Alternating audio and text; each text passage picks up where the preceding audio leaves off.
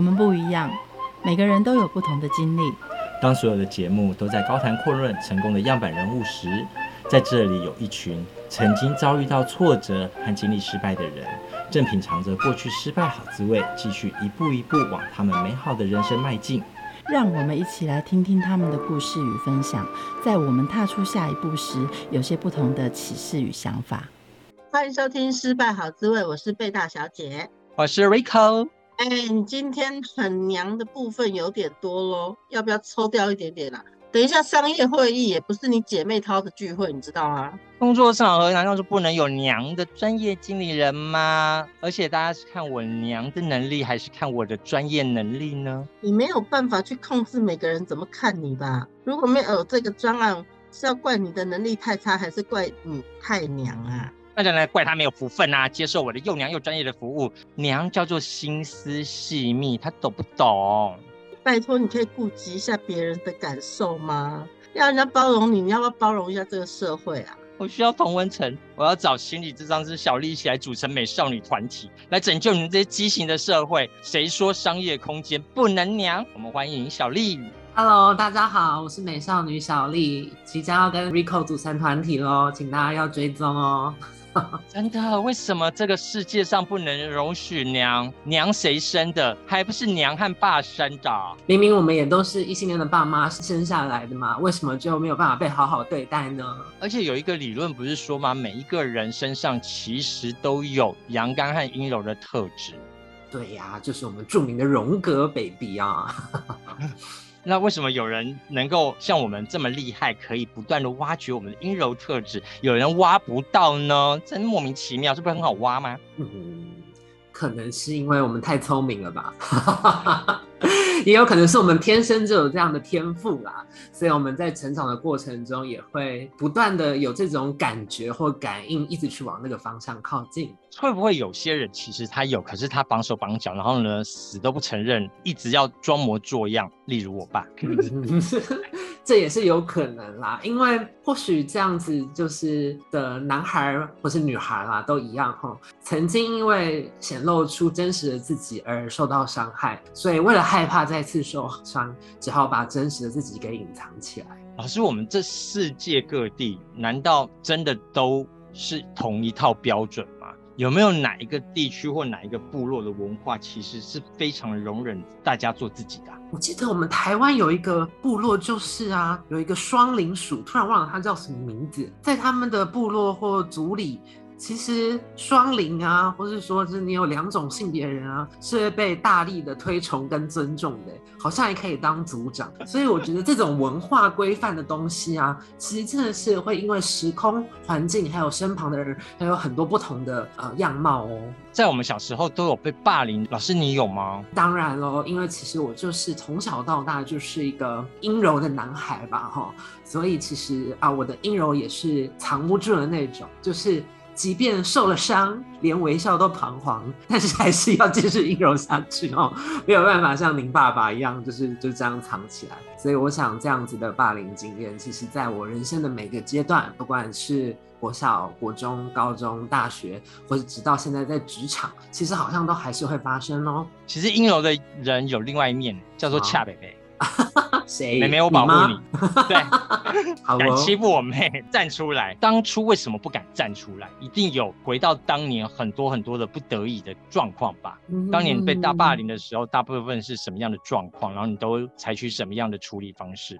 告老师，告家长。如果告老师、告家长有用，就不会这么痛苦了嘛。如果是因为阴柔啊，就是你不是一个长得正确的男孩的话，哈，你告老师，老师还会觉得你有病啊，所以你当然应该要去接受治疗啊。那你告家长，家长肯定也不会觉得你这有什么好告的，你就是应该要改变成正常的男生才对啊。所以如果告老师、告家长有用的话，就不会这么难受了。没有用的话，自己要怎么样面对身旁同学的这些，不管是欺负啊，或者是不友善的对待呢？对啊，那我觉得其实我自己小时候的性格，并不是说是一个很能够去跟人抗争或是 fighting 的人。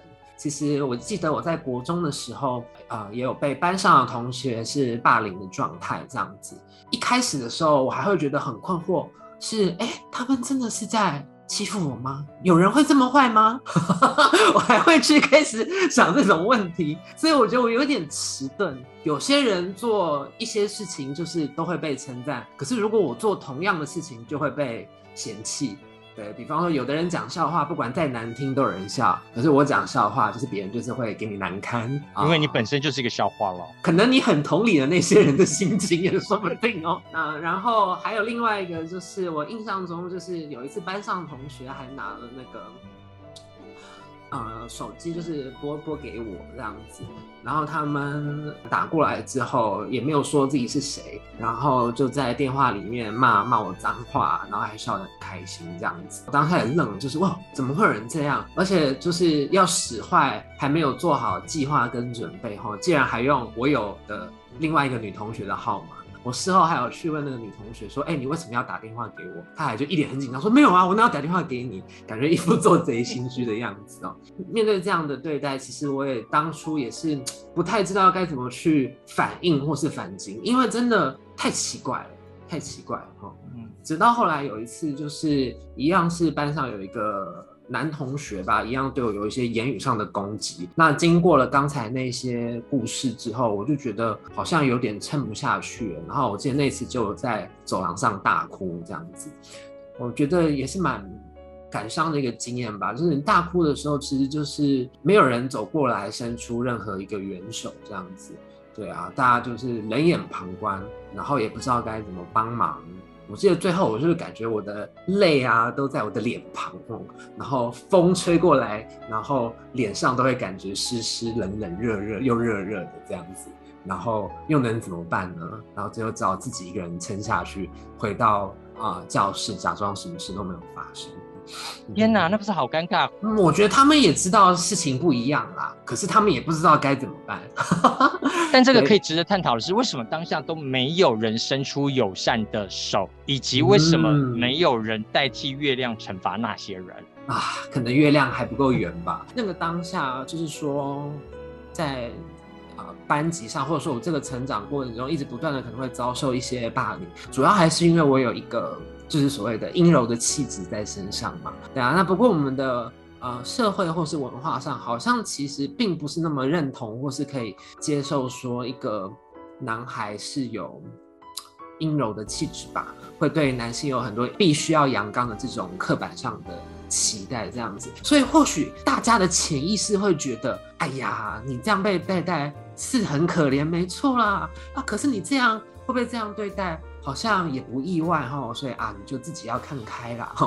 这是我我猜测他们的心可能是这样子。那可是，那你自己有没有想要改一改？比如说啊，可能是我的错，好吧，那我改一改，我学谁 man 一点，然后翘个二郎腿，然后呢讲话粗鲁一点，有没有这个过程？啊，还真的有试过哦。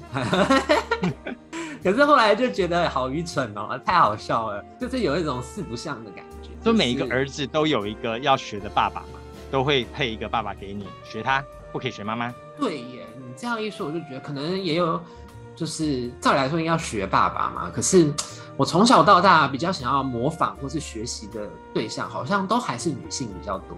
对，所以很神奇的一个状态哦。那这个过程当中，你是怎么样又找回自己的自信？说我干嘛学这些？我还是做回我自己，虽然这个外界的环境这么的不友善，又这么的不舒服，在什么情况之下，那个动力是自己先支持自己？我觉得我好像不是找回自信之后才开始做回自己，比较像是我做了不是自己的自己之后，然后我觉得不是自己之后好痛苦也好难过，想做回自己，但是又会怕，所以就会。活得很别扭吧？对对对，就是觉得怎么做都好像不太对劲，又有点像是行尸走肉，就是感觉好像肉体在这个世界上，但是灵魂已经快要被侵蚀殆尽哦。对，那我觉得后来能够找回自信，可能还是因为在大学的时候有遇到真的能够理解自己的同学跟老师哦。你看，人生要等到十八年以后才开始遇到一些转机哈，才开始重新建立自己的自信。我觉得那也不是说一两天就能完成的事情。能是好几年，也有可能是一辈子的事情。我觉得我直到今天也都还在不断建立自己的自信。嗯，对呀、啊，谁能像我们一样把军训课的皮鞋穿得跟花瓶鞋一样摆布，对不对？好，那在这处理方式，我们可以来谈一下，因为你现在身为专业的心理智商师，你其实是帮助了很多过去的自己吧。他那时候在彷徨，然后呢，在无助。现在有了不一样的智商师，因为以前我们去问智商师都会被骂嘛，呀呀呀，自己改好就好啦，是你病态啊，回去吃吃药啊，啊，多学爸爸，不要学妈妈嘛。过去你都处理什么方式？那当然，当时的年幼无知，我们都会用最第一线的、最第一个直觉的方式处理嘛。嗯哼，然后后来你会建议，如果还有这样的孩子，应该要怎么处理？我如何去处理这种不符合社会性别刻板规范的这种自己的状态？吼，也是有一个从幼稚迈向成熟的一个过程吧？吼，那就从刚刚那个霸凌的故事来说，其实大家也可以就是听到我就是只能把自己的情绪宣泄出来，然后大哭，然后希望我把情绪发出来之后，就会有人来拍拍我，安慰我。那虽然很遗憾是没有这样美好的结果嘛，嗯，我觉得那个情绪很重要，就是大家如何展现情绪和表现情绪，这也是一个呃心理治疗师在研究的范围吧，对吧？嗯，我们比如说像你的方式就是用哭取得背后的安慰，你希望背后的安慰。嗯那通常我的方式或很多人方式是，我其实蛮想像你一样用哭取的安慰，但我施展不开来，我最后是用生气来表达。那最后大家会安慰你，而不会安慰我，因为生气人家会 骂我，说你脾气怎么那么坏。最后我反而适得其反。常常是这样子，你会建议怎么样子在这个孩童阶段，或是我们现在阶段，怎么样的正确掌握那个情绪？就像你刚刚讲的，就是我觉得过于不及，就是那个分寸的拿捏是很重要。你一直哭，一直要人安慰你，你每天哭，别人也是会烦的啦，是吧？可是我觉得刚刚我听到那个是哭不出来，只好生气。我觉得这个其实就跟我们。这本集一直在讲那种刻板的印象影响的人们没有办法好好表达自己的脆弱，或者说所谓男性表达脆弱这件事情的为难跟困境，我觉得是非常有相关的啦。很多男性在生气的时候，其实是想要被拍拍跟安慰哦。对，大家也可以去诶去理解一下，很神秘哦。这个在很多的那个呃热炒店就可以听到他们的男性的悲歌。后来怎么样迈向成熟呢？啊。用情绪宣泄，然后讨拍的方式啊、来获得安慰嘛。那这是比较一开始的方式。那后来迈向成熟的状态是会，毕竟进了心理学嘛，啊，念了心理，就会觉得好像是需要有一些人际上的沟通啊，哦、或是说一些就是言语或是语词使用上的转变啊，等等，这样应该先从关系上开始着力。可是后来又遇到的困境是，哎啊，那可是如果对方不想合作啊，只有自己想要沟通，好像也只是一个巴掌也拍不响哦。这个心理学不是有办法控制人心吗？我单方面的关系，然后透过一些专业的方式逼迫他人来理会我，这个不是心理最厉害的吗？宫斗剧不都这样演？是这样子哦，跟 跟我想象的不太一样。对我我在猜啊，或许有的人学了心理，或是说有了一些专业的知识之后，就会有意无意的、不自觉的踏上那个权力的位置，然后去控制了，不管是服务的对象或是工作的对象。那我觉得这个反而是我们在这个专业的工作关系中是非常需要谨慎且小心注意，不要去走上这样的路，因为我们毕竟是要尊重每一个生命的安全。所以我应该不会这样啦。历经了一段呢。就是拿着解构文化就以为自己很懂，然后呢，拿了一大本书就开始要走上街头抗争，做一个现代的五四运动的少女。我也有啊，那个阶段有点像是个愤青啦哦，嗯，也很像我们在讲性倾向的认同，同志好像会有一个什么高调期嘛，就是会很想要说什么，大声的去为自己的。认同或者说为自己的价值去伸张或者是宣誓这样子，对，那我也有这样大声疾呼的历程，就是想要据理力争，觉得我只要有道理，说什么都 OK。当然，我觉得这样子的对话的方式，其实它会有一些冲击，有一些影响。可是它反动的力量也是蛮强的。大家有经验过吗？然后真的能够承受那些反击的力量吗？我觉得也可以啊，稍微想象一下，或是感受一下。对，就像当时萌萌造成的分裂，啊，是我们在每一个家就不愿意看到的。没错，也许还有更柔软的力量，能够让大家爱在一起的。我是会觉得每一种去宣示自己的方式都有它的意义跟价值。对，我刚刚那样讲，只是怕有些人如果受不了后面的。反动的话，反而会伤得更深啦。那如果你不小心真的伤得更深了，哦，欢迎来找小丽。很多人都要找你来疗伤。如果我们都是愤青，我们应该也都在这样子的不断的去想要改变社会的过程中，也会有很多的。无力吧，就是会觉得这个结构实在是很难很难松动，这样子不停的破喉咙破喉咙都没有人来哈。对，主流的性别的文化或是站在那些比较优势的位置的人，好像一直还是在压迫着我们的性少数，可是好像他们都还是被姑息着，都没有人去检讨他们哈。对，所以我就因为这样子也会觉得很无力，这样子为什么会继续？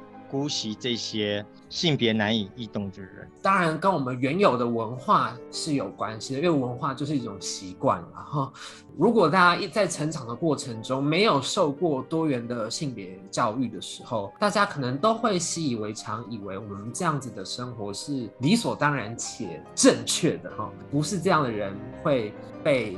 不好的对待好像是理所当然的哈，所以也在这样的过程中强化了那些加害者可以压迫的这种结构。那我觉得归根究底就是在于我们说异性恋的霸权文化也好，VS 我们的性少数这两个群体来说，这种多数与少数之间，我们最显著的差异就是不平等。我会觉得是说，大家真的想要创建一个平等的社会吗？还是说每个人都只想要私欲，让自己获利更多呢？所以我觉得实践平等其实不是一件容易的事情啦。对，而且当自己是很容易获得好处，是既得利益者的时候，又怎怎么能够那么容易的放弃那些随随便便就可以得到的好呢？我还是认为，就是其实，在平等的关系中，我们可以获得的爱的品质才是最好的啦。自己从呃闹脾气到据理力争到现在，我还是会觉得，就是呃，我会尽量让自己在每一段不同的关系中，都是用平等的方式。对待对方，真实的互动，然后平等的关系，然后也希望对方可以在这样子啊、被对待的过程中，感受一下这样子的呃好吧，或是舒服，然后也希望自己这样的心意跟付出，能够换得对方也是啊、想要一起建立这样子平等互惠的关系。老师刚刚说一直说到平等的对待，平等对待这四个字非常的难。你曾经发现用什么样的？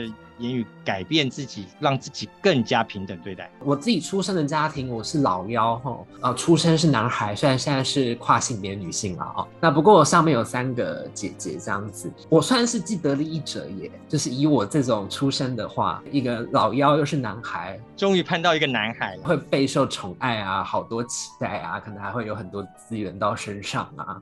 对啊，所以当我不断的去发现自己是性少数的过程中，我也是在在这样的成长的过程中，不断放下那些好像是我理所当然就能获得的好处。其实我有走过这一段，不过放下那些东西之后，就会觉得，哎，好像自己能够获得一些不同的好，包含平等这件事情。以前我可能会没有办法平等的对待我的家人，可是因为我开始知道平等的重要性，所以。我不会再让所谓的重男轻女在我们家发生嘛？那其实不平等常常会脱口而出，哎，怎么样形容帮佣、菲佣、移工，还是来台的工作者？这些词句里面就充满着我们对别人的歧视和不平等。像我自己在做咨商工作来说，我们如何去斟酌我们使用的词汇跟语言，其实的确是蛮重要的啦。我觉得这个就是真的是每个个体的独特性都太强。所以我觉得每个关系，他们的平等的概念或是意义或状态可能会不太一样，所以我现在很难给一个普遍性的回应啊。我们后来想想啊，这些所谓的阴柔特质或者是不 OK 的人种，还不是这些 OK 的人种所生出来的。嗯、那是因为这个环境太多的化学变化造成我们的突变，基因更强大了呢？还是说这些的人种都该被拿去集中营做一个特殊的教化，叫小丽老师来帮我们改造一下呢？我可不会做这种电击治疗，这可不是我拿手的。呃，我在猜，就是刚刚所谓那个 NG 人种，就是指我们所谓的多元性别或是性少数嘛，哦，会持续被生产出来，就是代表在自然的状态下就是会产生啊，所以就是这是一个自然的现象啊，那大家就是想要违反自然啊，大家都说什么同志违反自然，跨性别违反自然，其实是他们不愿意接受自然吧。我反而是这样、嗯，看清楚，自然就是这样。我们都是自然被产生出来的，啊、我们也是乖乖的接受基因的排列才长成这个样子、啊。怪我们基因比别人优喽？嗯，我想应该是哦。在你的专业智商，你多半都在帮助这些所谓的贴上 NG 人种，还是多半都在替 NG 人种的亲朋好友、父母们？来做智商，来告诉他们，其实你都错了，他没错。我跟亲职就是父母工作的经验相对比较少一点，但有，我觉得我比较多是跟就是的确是在认同流动中的，就是不管是同志或是多元性别，对，我觉得我比较多是在后者。自己其实是有一个专业啦。叫做水与海之居，打水与海可能就找得到了。水与海之居就是我另外一个家，那也希望大家就是如果真的有任何关于就是这类的主题想要聊聊的话，都可以欢迎来哦。就是不管是线上的或是实体的聊，我都可以接受哈，依照你的方便。是你自己也突变过哈，从、嗯、以前阴柔特质可能会被人家捉弄霸凌，嗯、到现在转变成这种。我们看的都嫉妒嘛，就是人见人爱呀、啊，哈，然后进取乐观啦，什么都对的嘛。反而像我们这样子坏脾气的女孩，才没有人爱嘛。啊，我觉得我没有人见人爱啊，我觉得蛮多人不喜欢我的。对，你看，这就是我过往的经验跟创伤，其实会留下哈。当然，我觉得在不同的平台或者是不同的场域，我有不同的人设或角色需要去扮演嘛。因为对我来说，其实人生其实就是如戏嘛哈。但我觉得，其实多跟我相处之后，大概就会发现到，就是。在我的乐观进取当中，可能也有一带有一些哀伤的氛围。可是，在这样的哀伤之中，好像又有一点叛逆的小坏坏哈。对，所以我觉得人是很多样的啦。现在我们的社会好像大家常说着，就是我们要包容所谓的性少数嘛。我觉得一开始我也是这样子想的。可是现在作为一个助人工作者，不管是跟亲职父母互动，或是跟孩子互动，或是跟价值还停留在异性恋比较二元文化的人们互动也好，我就会觉得其实我们一直都在互相包容着啦，不只是他们包容着我们，我们也在包容着这群多数的人们。我觉得我之所以可以这样子渐渐的去更能够去友善的涵容自己跟他人，其实真的要感谢自己性少数的经验吧。从以为自己是男同志，到现在变成跨性别女性。我觉得我是在好好的涵容跟包容自己之后，我才能够更加的去包容这整个世界跟社会。我现在最后是想要对那些可能跟我有比较类似经验，在性别认同的过程中有一些难受跟痛苦的朋友们，我想让你们知道，就是其实我们我们每一天的活着，都是在一起为这个世界努力。然后希望我们都可以知道，我们都可以明白，我们其实真的没有做错什么。谢谢小丽带来给我们的暖阳，就像你的水与海一样暖暖的。谢谢。节目的最后，我们一起来听《Drive Girls We Ride》，我们下次见，拜拜。